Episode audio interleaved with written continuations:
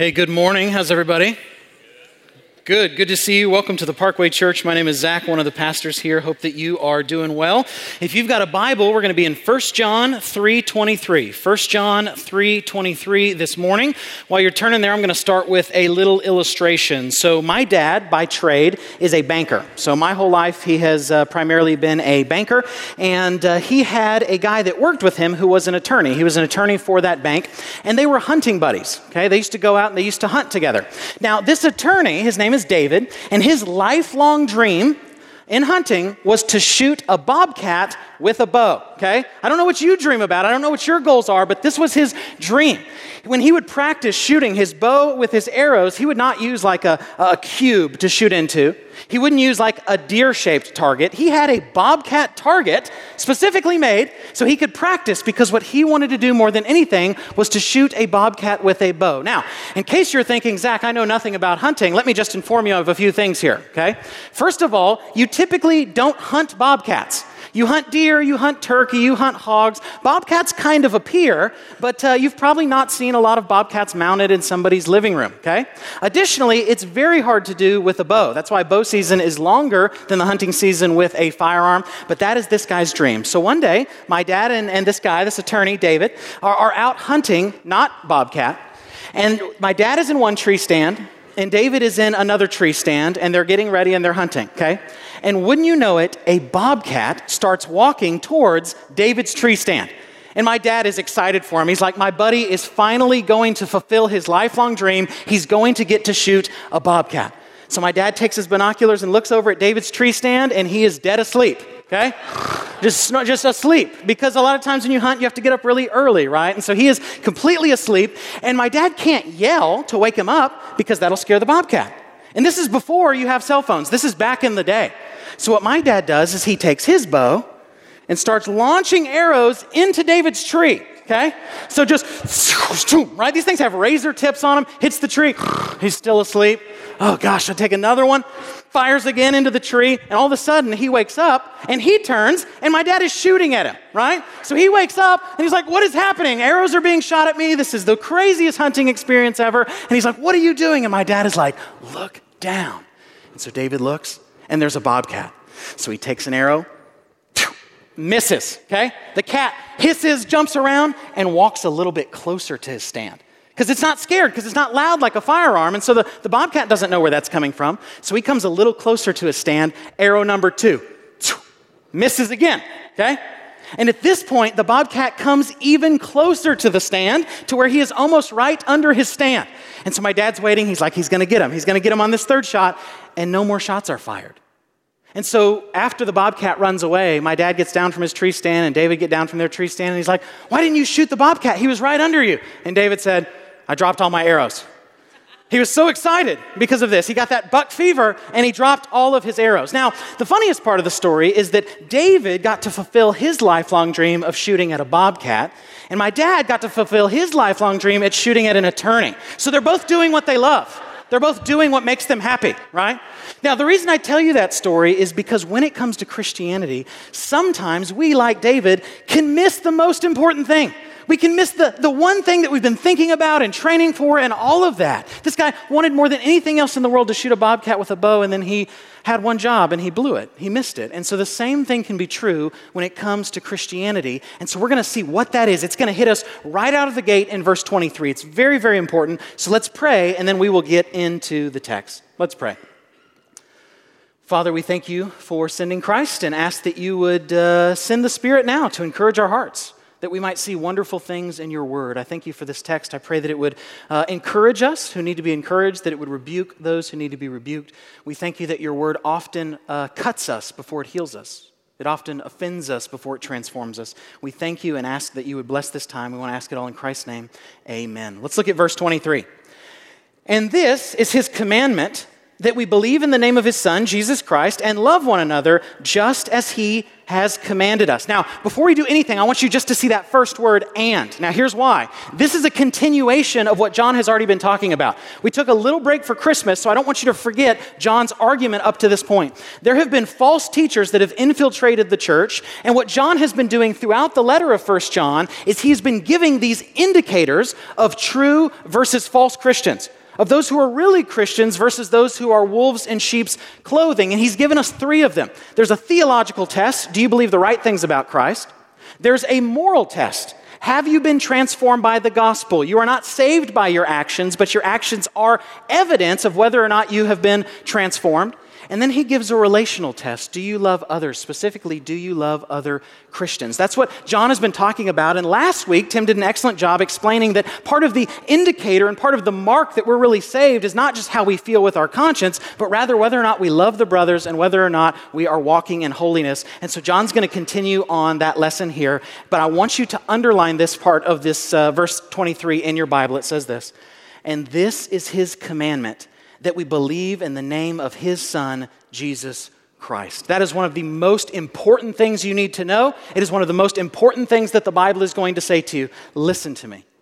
Let me tell you some things that Christianity is not. If you just go up to somebody on the street and you say, Are you a Christian? and they say yes, and you say, What does that mean? They will give you all kinds of answers. So you need to hear what Christianity is not about, and then we'll talk about what Christianity is about. Christianity is not about being a good person. It's not about being a good person. You can be a kind moral Buddhist, you can be a kind moral atheist. Being a Christian is not about being a good person. Realize that Christianity teaches that there are no good people. There was one good person and we killed him, okay? In Christianity, it's not good people and bad people, it's bad people and Jesus. So we, we believe in a religion that teaches you're not a good person, okay? Christianity is not about being a very religious person. You'll meet people like that. I'm a very religious person, and it's kind of this weird, ethereal religion, right? So, does everybody here know who Pablo Escobar is? He's this Colombian drug lord, and uh, his cartel, the Medellin cartel, sold so much cocaine that they made $70 million a day. Okay? That's 26 billion a year. And this is decades ago, right? So the money would be even more today. Well, his right hand man, his number one hitman, is a guy named Yon Velasquez. He goes by Popeye. And his hitman, this his number one hitman, killed by himself, not just the hits that he ordered, but the, his with his own hands. He killed 257 people, including his own girlfriend. Okay? Now I was listening to an interview with Popeye, and he defined himself as a very religious person and he has a tattoo of Jesus, and he often visits the grave of his friend Pablo Escobar. Okay? Christianity is not about being a very religious person. It's not about being this weird kind of thing that's popped up in you know, evangelical culture. It's not this weird cult of niceness. Christianity is not about just being a nice person. Yes, we're to be kind, but there are times where Jesus is not nice, like when he's yelling at people and making whips. There are kinds of times where the prophets are not nice. That's not what Christianity is primarily about. Christianity is not primarily about social action. Now, don't get me wrong. We as Christians are to care for the poor. We as Christians are to love other people. But that's not the primary thing Christianity is about. That's not the gospel. Why? Because an atheist can do that. Okay? A Hindu can do that. So that can't be what Christianity is primarily about. Being a Christian is not that you simply believe that God exists. You know who else believes God exists? The devil. Okay? I meet people all the time. Are you a Christian? Yes. what does that mean? Well, I believe, I believe in God. And I'm like, so does all the demons. So does the devil. There's a lot of people that believe in God. That's not what makes you a Christian. Christianity is not primarily about doing religious rituals. That's what some people think makes you a Christian, right? You think that you're a Christian because you have been baptized, or you partake of the Eucharist, you partake of communion, or you go to church, or you read your Bible. Every heretic, cult leader, false teacher reads the Bible, goes to a church, does religious rituals. That's not what makes you a Christian. Being a Christian is not about trying to stay away from non sinful parts of culture. Okay? It's not trying to create a weird counterculture. Yes, your home should look different than the rest of the world because you don't promote sin, but not because you are against non sinful parts of culture. That is not, we're, we're, to be in the world, not of it. We're not to be not in the world. That's not what Christianity is about. Christianity is not about you doing your best for Jesus. Maybe you heard that growing up. The pastor always got up and said, Get out there and tell people about Jesus and do your best for Jesus and try to do your best. Christianity is about Jesus doing his best for you, not about you doing your best for Jesus. Christianity is not about you showing God how much you love him by how much you're willing to sacrifice. Christianity is not about what's called asceticism. In fact, Paul will say that it's the false teachers that promote harsh treatment of the body and asceticism. It's the false teachers that think that you're holier by abstaining from food or partaking of food or whatever it might be. None of those things are what Christianity is about. Listen to me. What is Christianity about from this text? It's about whether or not you believe in Jesus. It's about whether or not you know Jesus. If you are here today and you're not a Christian and you're thinking, what does God want from me? He wants you to become a Christian. That's why we're called Christians, because we follow Christ. Christianity is about believing in Jesus. It's about being transformed by Jesus. It's about loving Jesus. It's about repenting of your sins and giving them to Jesus. That's what it means to be a Christian, that and that alone. All the other things I mentioned, you can do and not be a Christian the defining mark of a Christian, what God wants from you, His commandment to you, is that you would believe in Christ. If you are not a Christian, you don't know, whatever it is, that's the message we have for you. That there is one who is eternally God and at the incarnation took on flesh, who has lived the life that you should have lived, who has taken your punishment on the cross, who has been resurrected and is king. And if you will but submit to him, he will grant you a full pardon and citizenship in his kingdom. That's what this passage is about. That's what Christianity is about. John 6 29. Jesus answered them, This is the work of God, that you believe in him whom he has sent. That's what God wants from you. He wants you to stop striving. He wants you to stop trying to clean yourself up. He wants you to stop trying to be a better person. He wants you to rest in Jesus. A Christian is something you are way before it's something you do. Way before it's something you do. Now, again, verse 23, that first part, and this is his commandment that we believe in the name of his son, Jesus Christ. What does it mean then to believe in Jesus? If being a Christian is all about believing in Jesus, and this is God's just premier commandment for us to believe in Jesus, what does it mean to believe in Jesus? What does that actually mean? Let me give you five thoughts about this before we move on to the next phrase, okay? First of all, you have to believe in the right Jesus.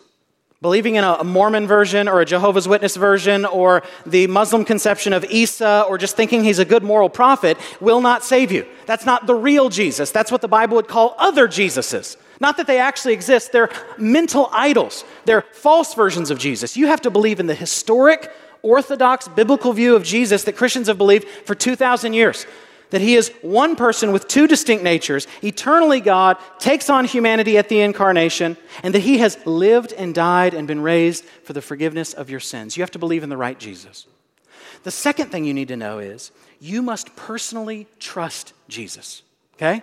When you use the word faith, or when you talk about believing, there are these famous Latin phrases that are used in church history when it comes to faith. Okay? The phrases are in Latin, notitia assensus and fiducia Okay, I'm going to say notitia, assensus, and fiducia because I speak English, but there are these three different ways of defining faith. Okay? Notitia refers to the content of your faith. That to be a Christian, there are propositions that you must believe. If you don't know that Jesus died for your sins, you're not a Christian. If you don't know that Jesus was raised from the dead, you're not a Christian. There are propositions, there's doctrinal content that you must believe. But that doesn't make you saved. Again, the devil believes that doctrinal content. He's terrified of Christ. Christ is his creator, okay? And will also be his judge. So you also have to believe that that content is true. That's assensus, that you assent to it being true, okay? That you believe that it's true. Imagine that you're an atheistic New Testament professor. You can tell me exactly what the New Testament says about Christ, but if you don't believe it's true, that's obviously not saving faith. So there's facts you have to believe. You have to believe those facts are true, and the third definition of faith, and this is what the, the, the, reformers will push as being very important. You see, the Protestant reformers will say the Catholics have those first two senses of faith. They believe the right doctrine, they have the same view of God, same view of Christ that we do, and they believe that it's true. But some of them, but not, but not all of them, do not have this third type of faith, which is fiducia. What does fiduciary mean? It means trust. It means personal reliance upon. You can't just believe that Jesus existed and believe that it's true, you must put your hope in him. You must put your weight in him. He is like a parachute, and he's the only thing that you're hanging on to. That is personal trust in Christ. There are many, many people that are going to hell that believe Jesus is the Son of God. There are many, many people that are going to hell that believe that that's a true claim. But there's no one going to hell who believes that that's a true claim and also rests in it, also believes that it's for them, that actually accepts Jesus. That's different than just knowing facts about him. Number three, it does not mean that you have to have perfect faith, okay? You only have to have a mustard seed. I think we have a tendency, everybody I've ever met that struggles with assurance of salvation, they do so because they think that if they have any doubts or any concerns, they're not really saved, okay? It doesn't work that way. God does not demand that we have perfect faith. That would make salvation up to us.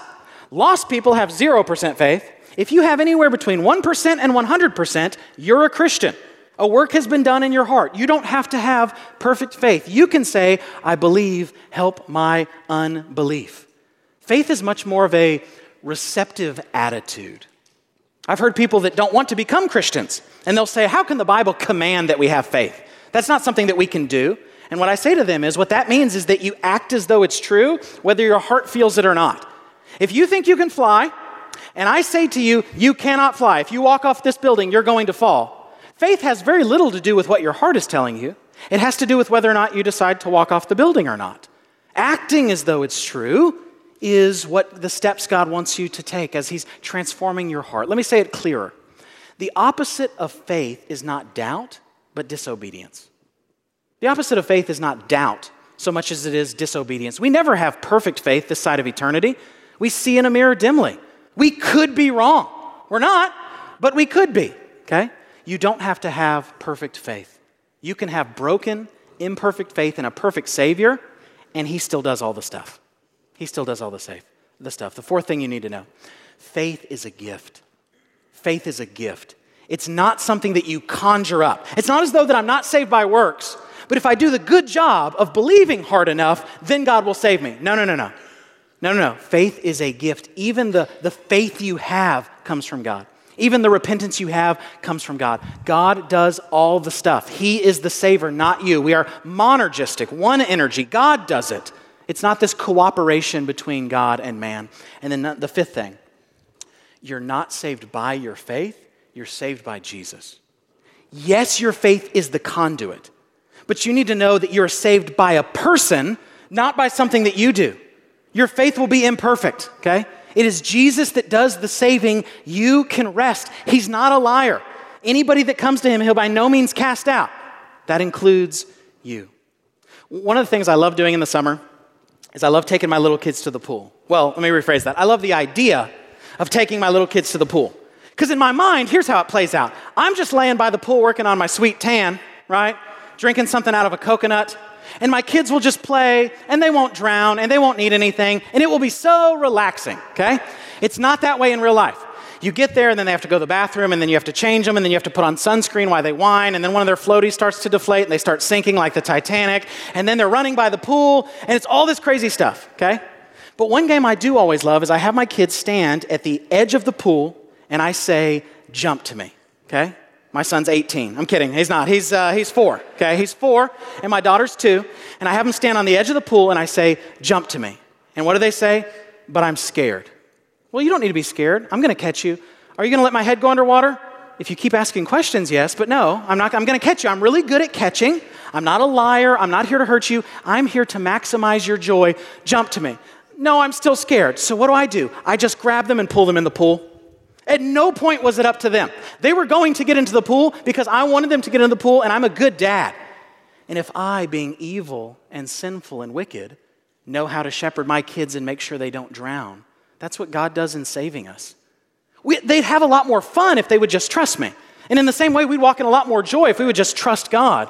But God is still faithful to his promises, regardless of how much we do and don't trust well. So here's my question for you do you know Christ? That's my question. I'm not asking, did you pray a prayer when you were six? I'm not asking, have you been baptized? Okay? Like Simon the magician who ends up being a creep. I'm not asking if you've been in church or whatever. I care very little about your past. I want to know, do you trust Christ right now?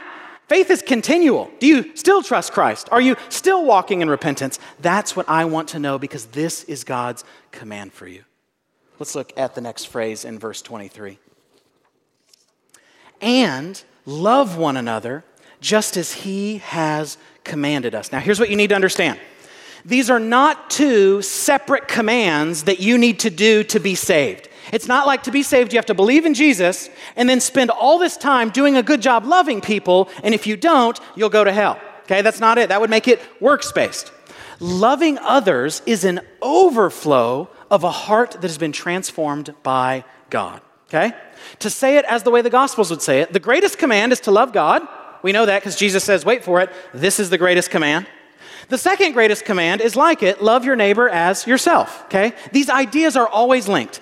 In Genesis 3, when mankind rebels against God, there's this separation. The creature has rebelled against its eternal creator, and so everything has become broken. And what happens shortly after the fall in Genesis 3? Cain kills Abel. Because when there's disunity between man and God, there's also disunity between man and our fellow man.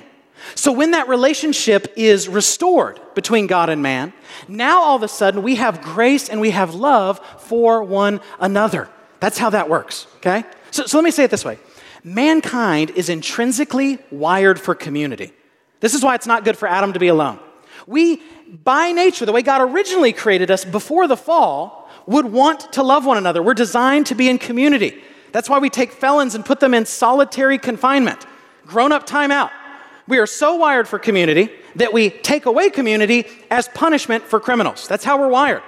This is why when you see somebody at the supermarket or on the road, it's so exciting if you know them. Have you ever noticed this? I realized this this this this week. I was driving in the car and my wife pulled up beside me. I didn't know that she was out on the road. And it was like the most exciting thing. I'm like, "You're my wife." I see her every day. We're both driving. How crazy is this, right? Or you see a coworker at Target and it's so exciting. You're like, "What are you doing here?" That's what you always say. "What are you doing here?" You go to, I go to Target. I thought you lived at work, right? It's exciting. We're wired for community. We're wired to love one another. But because of sin, we often don't love one another. We would rather use somebody. We would rather take advantage of them. We would rather sexually abuse them. We'd rather steal from them. We'd rather step over them to grow in our work career, whatever it is. We don't love others because of sin. So when your heart has been redeemed by Christ, there is this then desire. Your heart changes for those who God has created. These are not really two commands. This is one command that flows forth from the other one. Those who believe in Jesus obey his commands to love others. John 13, 34. A new commandment I give to you that you love one another. Just as I have loved you, you also are to love one another. John 15, 12. This is my commandment that you love one another as I have loved you. John 15, 17. Notice this commandment language. These things I command you so that you will love one another. Okay? So if we're commanded to love one another, we have to ask, what does that actually mean? Because in our culture, the word love is one of the most misunderstood terms, I think, in our entire culture. Not only do we use it flippantly, right? Like I love my wife and I love buffalo wings, often in that order, right? But we also, our culture defines love this way.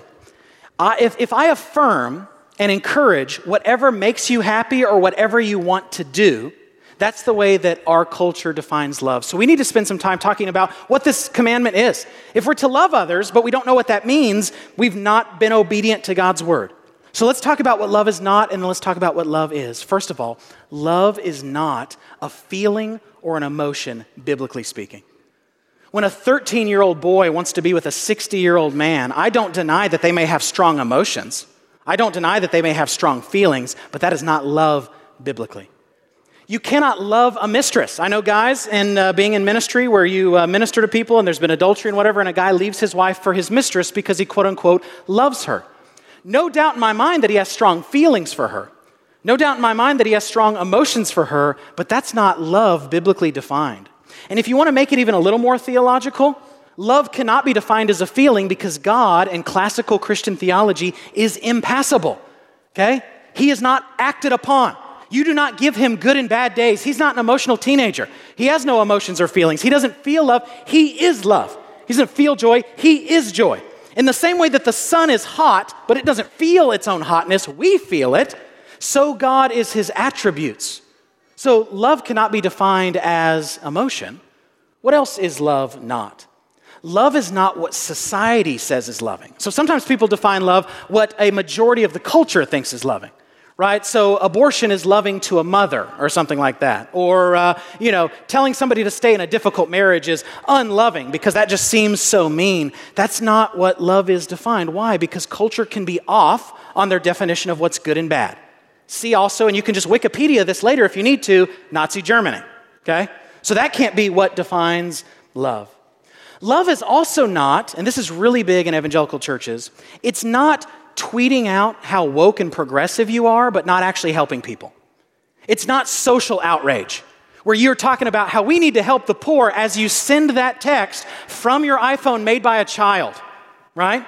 That is not love. Love is actually helping people. Love is not doing what the Pharisees do just in the 21st century, where you show how big your phylacteries are and you make long prayers in public so people see that you're holy. Love is actually having people over to your home, actually caring for them. Love is walking in truth.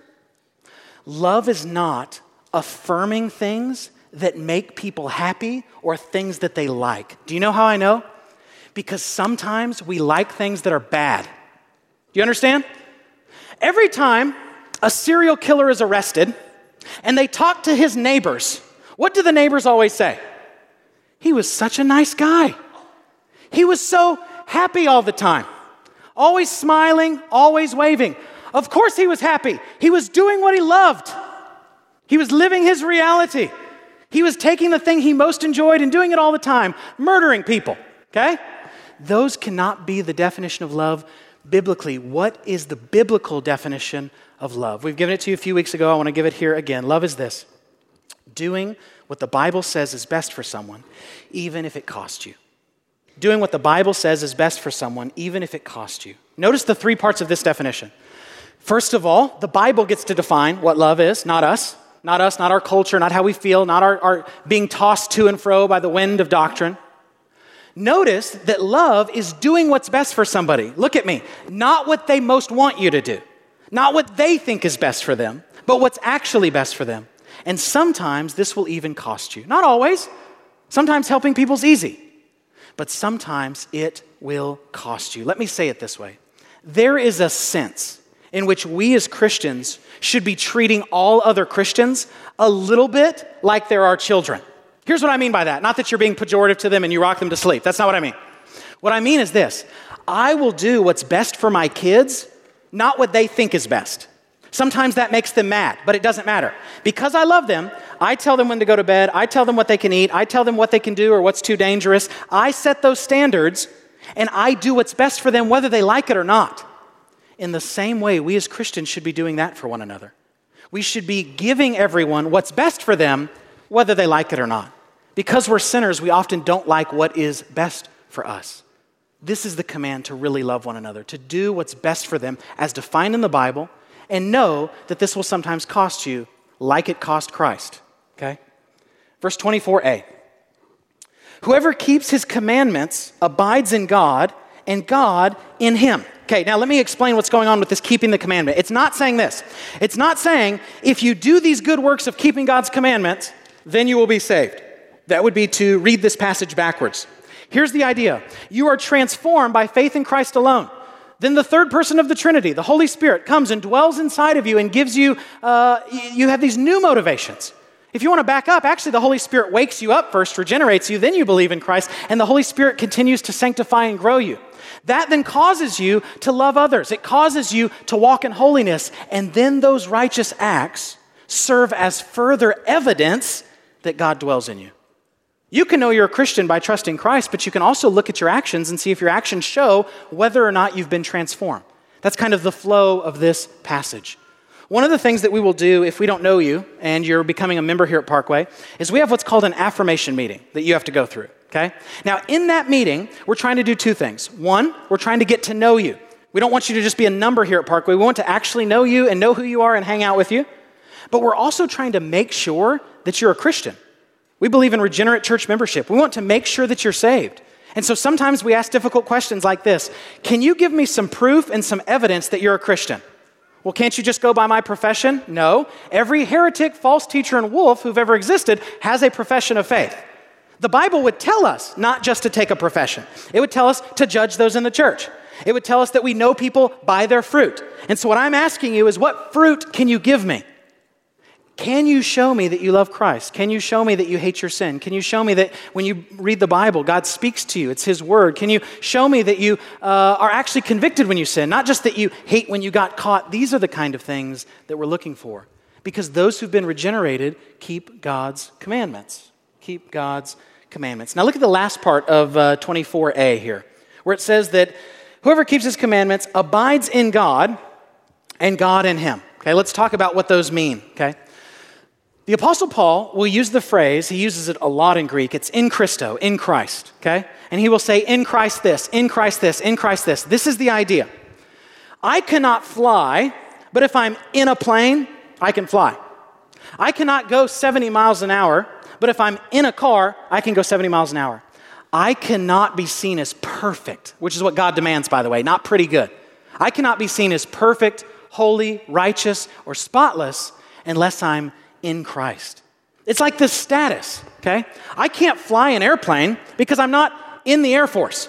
Like, I can just show up on the tarmac and be like, I'm taking this plane. They're like, Who are you? I'm like, Don't worry about it.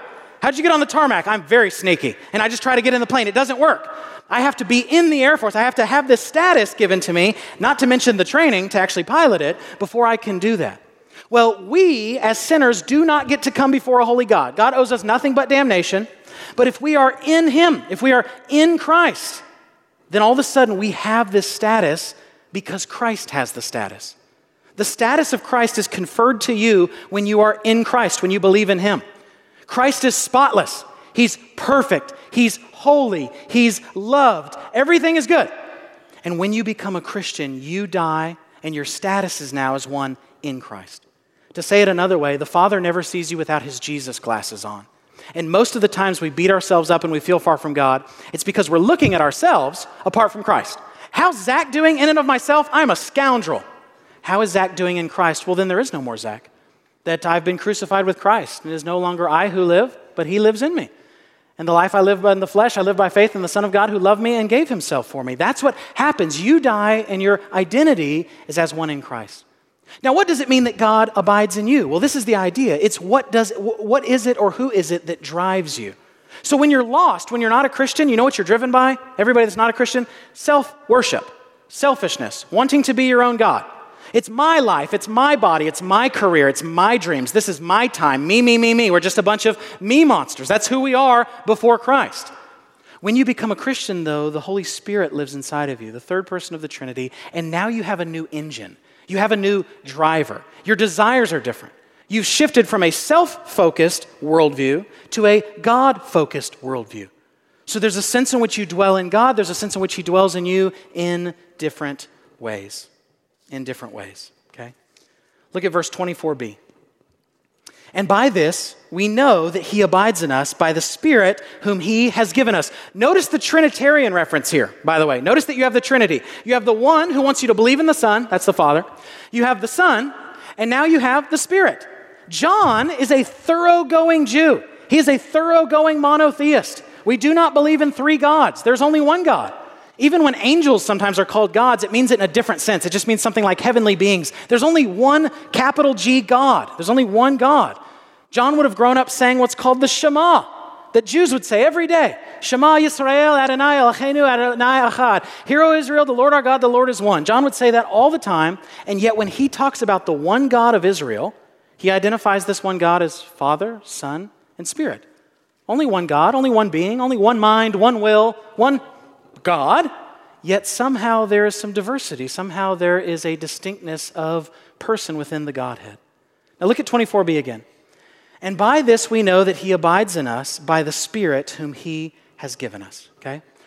To be a Christian is to be one who is spirit filled. Now, let me define that term though, because that term has been radically abused by the Pentecostal and the charismatic movement. Okay? I've had people ask me if I'm a spirit filled Christian, as if there's any other kind. I've had people ask, Is your church spirit filled? I saw a spirit filled study Bible the other day, and I'm like, I'm not touching that. I'm not going to open that. I don't know what's going to happen if I open it. It'll be some sort of like Pandora's box. I'm not going to deal with it, okay? So, how some people define being filled with the Spirit, it's good to be filled with the Spirit, but they define it in the wrong way. So, here's some things it doesn't mean to be Spirit filled it doesn't mean that you have to speak in tongues. Paul says this in 1 Corinthians 12. Let me look at my reference here. I don't want to misquote it. 1 Corinthians 12 30. He says this explicitly. He's asking, he says, Are all prophets? Do all speak in tongues? Do all work miracles? And in Greek, the answer is no. Greek has a way of asking a question that expects a no answer. But even if you didn't know Greek, you surely don't think we're all apostles. The entire point of Paul's argument in 1 Corinthians is that if you had all the gifts, you wouldn't need the church. Okay? And so, not all Christians will have all the gifts. No Christians will have all the gifts. You need the body. 1 Corinthians is not a book on how to use spiritual gifts, it's on how not to use spiritual gifts. Okay? That's not what it means to be spirit filled. To be spirit filled doesn't mean you have to experience all this miraculous stuff all the time. Forget the fact that apart from Christ, in the Bible, there are only a few miracles that happen over thousands of years. I have met people who define themselves as being spirit filled that act like this is just commonplace. Like every morning they just get up, they have breakfast with angels as they levitate and pray in Latin or something like this. That's not what it means to be spirit filled. It doesn't mean that you have to hear God speak in your head apart from the Bible. That's a great way to fall into heresy. It's a great way to confuse your thoughts with God's. It doesn't mean that in a worship service you have to flop on the ground and bark like a dog and go crazy. Okay? God is a God of order. That's not what it means. Some of the most wicked people I've ever met will define themselves sometimes as being quote unquote spirit filled. Okay? That's not what it means. Do you want to know what it really means to be spirit filled? You want to know what it really means to be a Christian? You want to know what it really means to be a godly disciple? It means this it looks like being someone who holds to correct doctrine. That's a mark of having the Spirit. It looks like being someone who confesses their sins and the things that they're tempted towards to other people. That's what a godly person looks like. That's what a disciple looks like. That's what a spirit filled person looks like someone who confesses their sins one to another. It looks like someone who is kind, patient, and emotionally stable. You know how there are some people that when they enter a room, it gets more chaotic? And then there are other people, when they enter a room, it gets more peaceful. That is a mark of someone who walks in godliness. What does it look like to be a spirit filled person? It looks like reading your Bible every day for 50 years. It looks like praying every day for 50 years. It looks like being able to laugh at yourself. You show me somebody that can't, make a, can't take a joke, somebody that uh, can't laugh at themselves, that will not be a godly person. You see, when you believe that Jesus is great, you don't have to be great. You might have noticed that here at Parkway, we make a ton of jokes.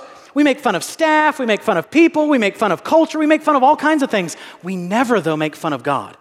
We never mock God, we fear God. To make fun of God would be irreverent, but to laugh at ourselves is godly.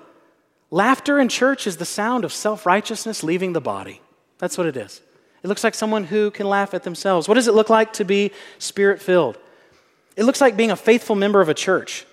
It looks like getting together with others to pray, read the Bible, and make disciples.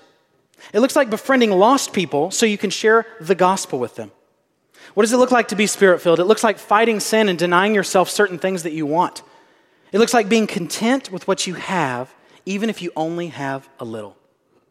It looks like serving your neighbor.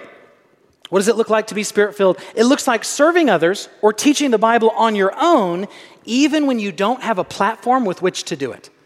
I've met people and they say, Zach, I've been given this gift, I've been given this talent, and I would like to use it. And I say, Great, go use it. And they say, Well, I need this classroom and this name tag, and I need you to promote it from the stage, and I need you to tweet it out. And I say, Wait a second, I'm sorry. If you need all those things before you can use your gift, you don't have that gift. If you are gifted or talented in some way, use it for God's glory. You don't need a stage to do that, okay? When I've not been in ministry, you know what I do? I just start Bible studies at whatever secular job I have. Because if I'm called to teach, I'm called to do that regardless of title, okay? It looks like, what does it look like to be spirit filled? It looks like having a family that spiritually flourishes because of your influence. Is your family better off or worse off because you're in it? That one's convicting. That one is convicting. It looks like not adding commands or taking away commands from Scripture. It looks like not being a coward or caving into cultural social pressure. It looks like using your money, your time, your talents, and your giftings to the best of your ability because you are living your whole life for God. For some reason, Christians have made some good movies, but a lot are bad. We've made some good music, but a lot is bad.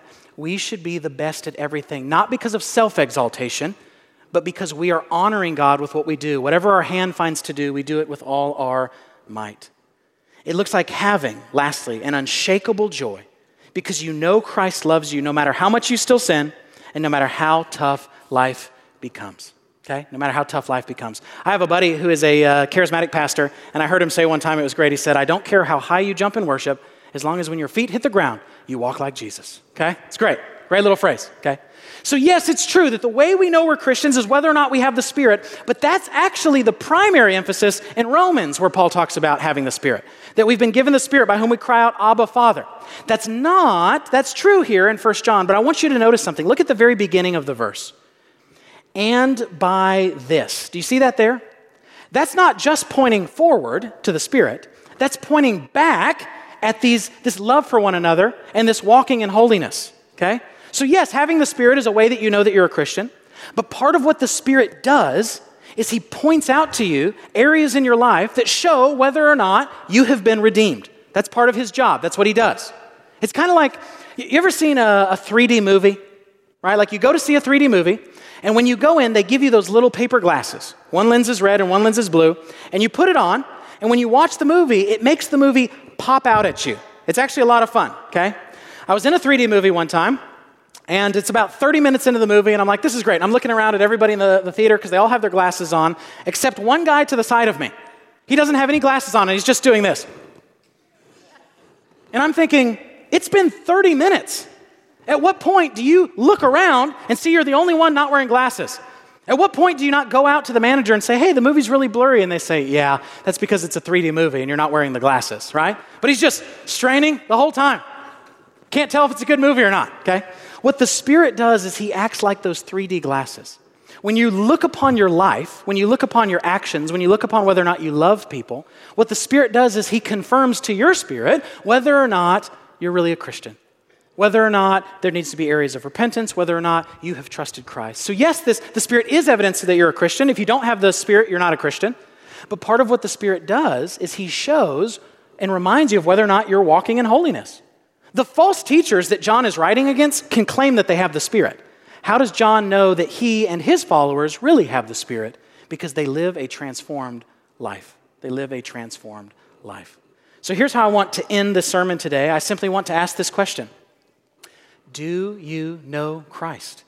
Have you bowed the knee to King Jesus? Because if you have not, here's good news for you you can. You can. If you came in here as a non Christian, you can walk out as a Christian. If you came here as a doubting Christian, Zach, I'm not really sure if I'm saved, you can walk out knowing that you are because it has nothing to do with how hard you believe it. Some of you need to accept that you're accepted. Some of you need to rest. Some of you need to just admit, God, I don't have the kind of faith in you you require, so you're just going to have to save me despite my lack of faith. That's how He always saves us, by the way. You'll just walk in a lot more joy if you know it. So, what I want to do is, I'm going to pray, and I'm not going to ask you to do anything weird, raise your hand or anything. I'm just going to pray, and if you need to put your faith in Jesus, would you do so in your seat? Would you think in your mind to yourself, Jesus, save me? I need you to save me. I need forgiveness. I need healing. I need mercy. I don't know if I'm a Christian, whatever it might be. And Jesus has promised in John 6 that anybody who comes to me, he'll by no means cast out. Zach, how do I know if I'm elect? This is a church that believes in Calvinism. How do I know if God has elected me? If you have faith in Christ, you are elect. Okay? There's no such thing as someone with real faith in Christ that God damns. Okay? If you have faith in Christ, that is evidence that God has chosen you. He chooses you first. You choosing Him is just the reverse. It's just He already did the stuff. You believing is evidence that God has already given you mercy and grace. Let me give you just a moment to, however, you need to sync up with God there in your chair whether it's repentance, whether it's thanking Him, whether it's asking for salvation, whatever it is, let me give you a few minutes and then I'll pray, and the men helping serve communion will come to the front.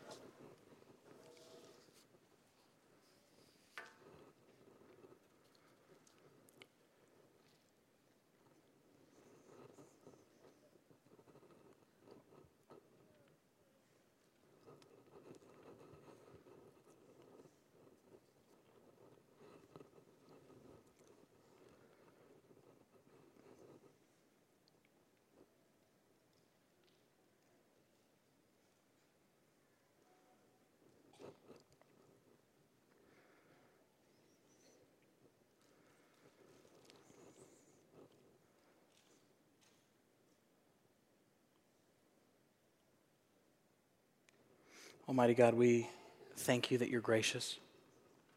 We thank you that you sent the second person of the Trinity to become a human while remaining God to redeem us. We thank you that you've given the third person of the Trinity, the Holy Spirit, by whom we can cry out, Abba, Father, that you have taken these little creatures you made out of the dirt and you've adopted us. You've called us sons and daughters by adoption, despite the fact that we're sinners and we're broken and we're just creatures. We confess that you are better than us. We confess that you are greater than us. We confess that you are infinite and we are not. We confess that you are all knowing and we are not. We confess that everything belongs to you. That the reason we have to obey is because we did not make ourselves. Everything belongs to you. Nothing belongs to us, and yet you've given us so many gifts so freely. We ask as we partake of communion now that you would bless this time. In Christ's name, amen.